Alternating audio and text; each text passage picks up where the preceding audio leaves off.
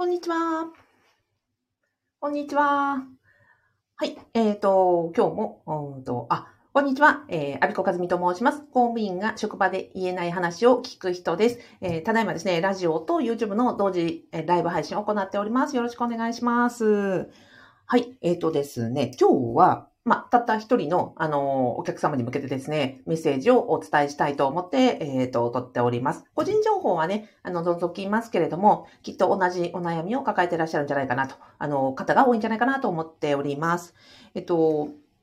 そうですね。え今日は、うんと、移動希望を出す時期になりましたと。ただ、今の業務がいっぱいいっぱいで、まあ、業務量もそう、それから、あの、時間的にも、まあ、身体的にも体ももう限界だし、精神的にも限界。で、まあ、ベテランの方でいらっしゃり、まあ、部内とか、その自分が移動できる部署を考えたときに、あっちもダメ、こっちもダメ、あっち行っても大変、これももう自分経験した部署と、まあ、今後のあの自分が移動できるポストを考えたときに、なんかもう移動希望を出せる場所がないみたいな。あの、希望を出せる場所がない上に、まあ、今後その、うん、き、なんですかね、希望がない上に、まあ、絶望しかない。いわゆる今後、えっ、ー、と、もっと悪くなることしか予想できず、定年までも長く定年延長なんてとてもじゃないけど考えられないというような、あの、場合にどう対処したらいいかというお話をさせていただきたいと思います。ですので、まあ、この放送を聞いていただきますと、あの、ベテランの方で、え移動希望と言われても、もう、あの、行く場所、あの、希望したい部署なんてない、ポストなんてない、じゃあどうすればいいの？でも、やめるにやめられないということについてお悩みの方に、あの、参考になると思いますので、えー、ぜひお聞きくださいと。あ、はい、えっ、ー、と、マキさん、あ、ミックさん、やさん、ありがとうございます。よろしくお願いします。はい。ではですね、まあ、今回、あの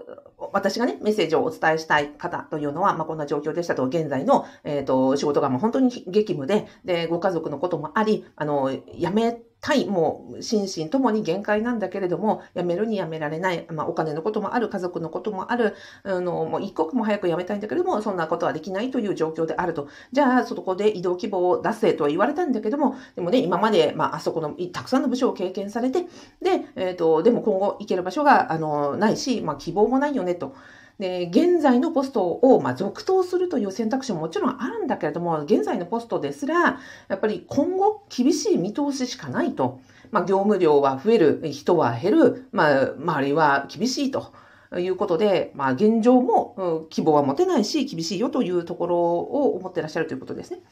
では、本当ね、ここななんか手詰まり？手詰まりって本当にきついですね。なんか、あの、一番きついんじゃないかなと私は思っているんですよ。うんと、打つ手がないって思うことって非常に厳しいし、こういうお立場の方って、まあ、あの、ベテランの方でいらっしゃればいらっしゃるほど、そんな気軽にね、愚痴も言えるわけじゃないし、あの、お立場から言えることもなかなか、なんか言えるね、言葉も選ぶじゃないですか。ということは、まあ、簡単に愚痴ったりもできないし、うんと、この苦しい胸の内とかを、うん、そうですね、ずっと抱えてらっしゃるし、なおかつ希望が見出せないすると、本当なんかね、打つ手がないなと思って、そこが一番苦しいよなというふうに思ってお伺いしてたところでした。で、私が、あの、まあ、だから職場内には、なんかもう、もう、打てる手がないわけですよ。あっち行ってもこっちダメ、こっち行っても、要は、東西南北どっちを向いてももう、あの、厳しいことしかない、うん、というところの状況で、まあ、どういうふうに手を打っていくかです。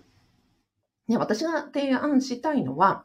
まあ、人生100年時代を考えていただいて、現在、まあ、どのぐらいの位置にいらっしゃいますかっていうことなんですね。例えば50歳であれば真ん中じゃないですか。ね、例えば40歳であれば今4分、えっと、40%、ね、人生100年時代で40%の部分なわけですよ。じゃあ、えっ、と、あなたが今後何年働くというふうに考えますかっていうことなんですね。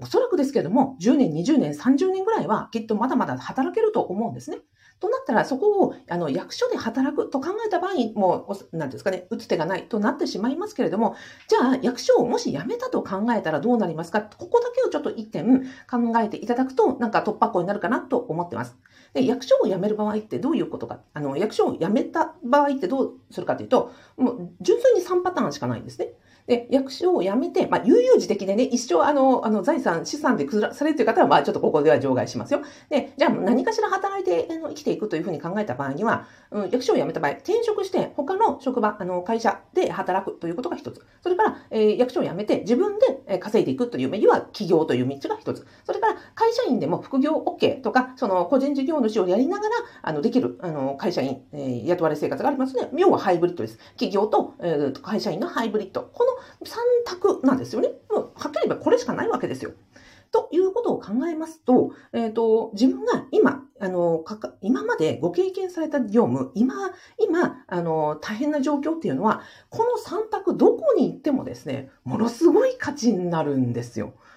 で、こ、この視点を得ていただくとね、多分見え方違うと思います。例えばね、今、その大変な業務を抱えて、時間管理もカツカツで、あの、で、家庭のことと仕事のことともいろんなことを抱えてらっしゃるわけです。そこで何が鍛えられてるかっていうと、まず時間管理能力ですよね。まあ、時間を、あの、有効活用して、ね、24時間にいろんなことをパンパンに詰めて、そこで、あの、最高のパフォーマンスを上げる力が終わりです。それから、えっ、ー、と、人間関係構築力です。役所の中のね、人間関係ってものすごい難しいじゃないですか。で、あのいろんなその立場の人もいるし、で、あの、キャリア組とノンキャリとか、上級職とか一般職とか、まあ、いろんなことがあって、で、そこにですよ、あの、政治家さんも絡んできたり、首長さんも絡んできたりとか、で、そこにその一般のね、市民とか国民とかっていうことも考えると、まあ、こんなにね、あの、難しい人間関係ないですね。私、ま、会社員もやりましたし、今ね、あの、起業して、えっと、やってますけど、あのね、役所の中の人間関係が一番難しい。で、私よく起業してから、なんかこう、立ち回りがうまいよね、みたいにいうふうに言われること結構あるんですね。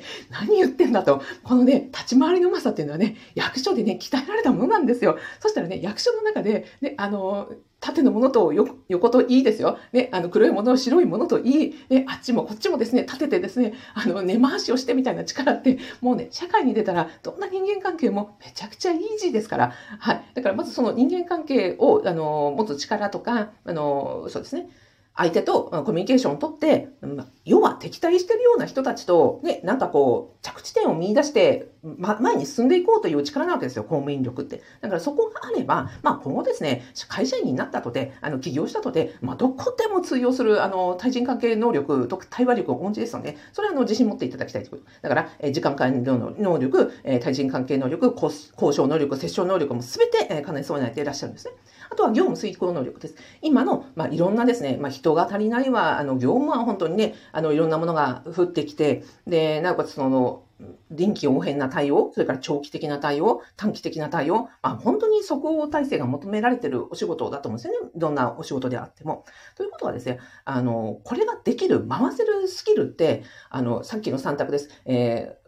転職したって、えっ、ー、と、起業したって、えー、ハイブリッドの生活したって、どこでもね、通用するんですよ。だから、役所で培われている能力ってものすごく高いので、実は、外の世界に出たとしても、どんなことでもやっていけるというのが私のですね、太鼓判を押したいところです。じゃあ、そんな風に考えたら、今のね、大変なところで、うんと、じゃあどこに希望、移動希望を出すかっていう時に、あれ、私、外に出て、もしその転職した場合、まあ、起業した場合、ハイブリッドって考えた場合に、今の職務経験ってどうやってなんかアピールできるだろう？これってどうやってマネタイズできるだろうっていう感覚で、今の仕事を見てみてください。そしたら、あれ？ってこれって実は外に出たら役に立つんじゃないとか、これって実はお金になるんじゃないとか、これって転職するときに武器になるんじゃないなんて思ったらですね、ちょっとキラーンってするんですね。そしたら、その移動希望というものが全く別のものに見えてくると思うんですよ。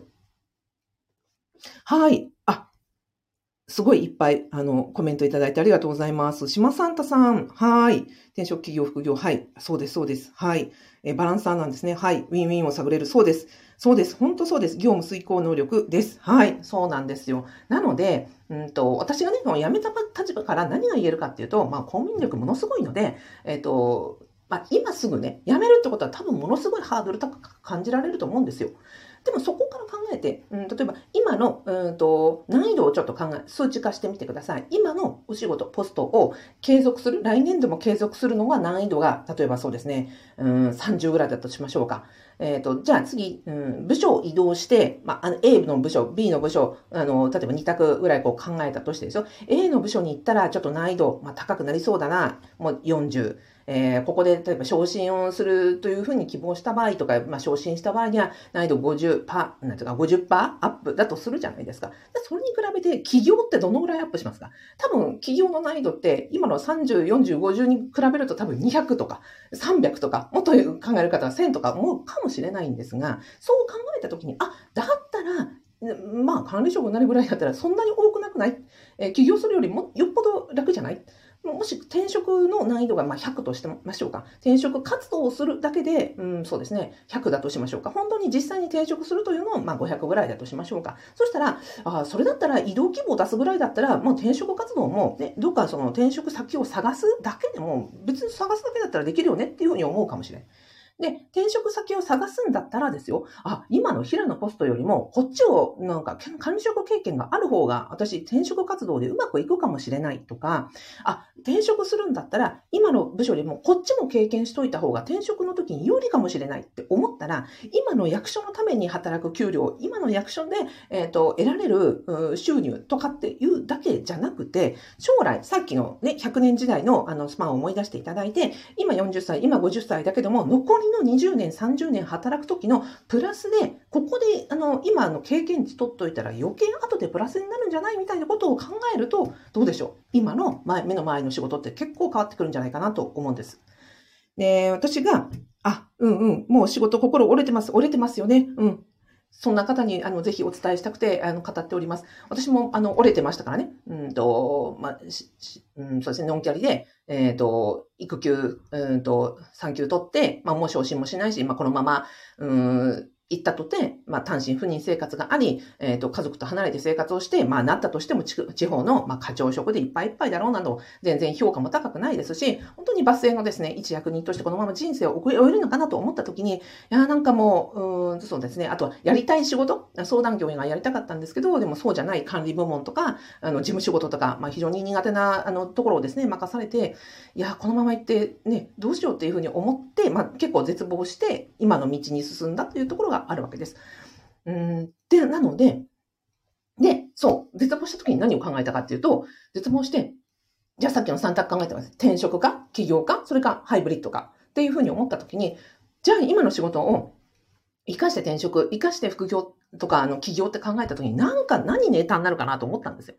そしたら、思いついたのが、御社っていうのをね、思いついたんです。御社ちょっとごめんなさいね。めちゃくちゃあの、マニアックなんですけど、ちょっと我慢して聞いてください。あの、要は、憲法由来の御社って、多分公務員試験の憲法の問題で出てると思うんですね。御社というのは、その、犯罪を犯した人が、まあ、犯罪を、うんと、前科を、まあ、要は消すっていう作業なんです天皇認証事項で、うん、まあ、公正保護、私がいた元職場では、まあ、非常に、あの、格が高い憲法由来の仕事はなかなかないんですけど、それが、まあ、あったと。ただ、まあ、何年に何、一回か、その、